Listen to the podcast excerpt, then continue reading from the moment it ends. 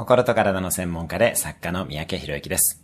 今日のテーマです。心身の調子が悪い時に見直すこと。心身の調子が悪かったら、まずは食事、睡眠、運動を見直してください。どんな時でもこの3つが基本になります。本当に体にいいものをしっかり食べ、体に悪いものを入れないこと。この体に悪いものを入れないというのは、良いものを食べると同じか、それ以上に重要です。睡眠は7時間以上。一流の人ほど実はしっかり寝ています。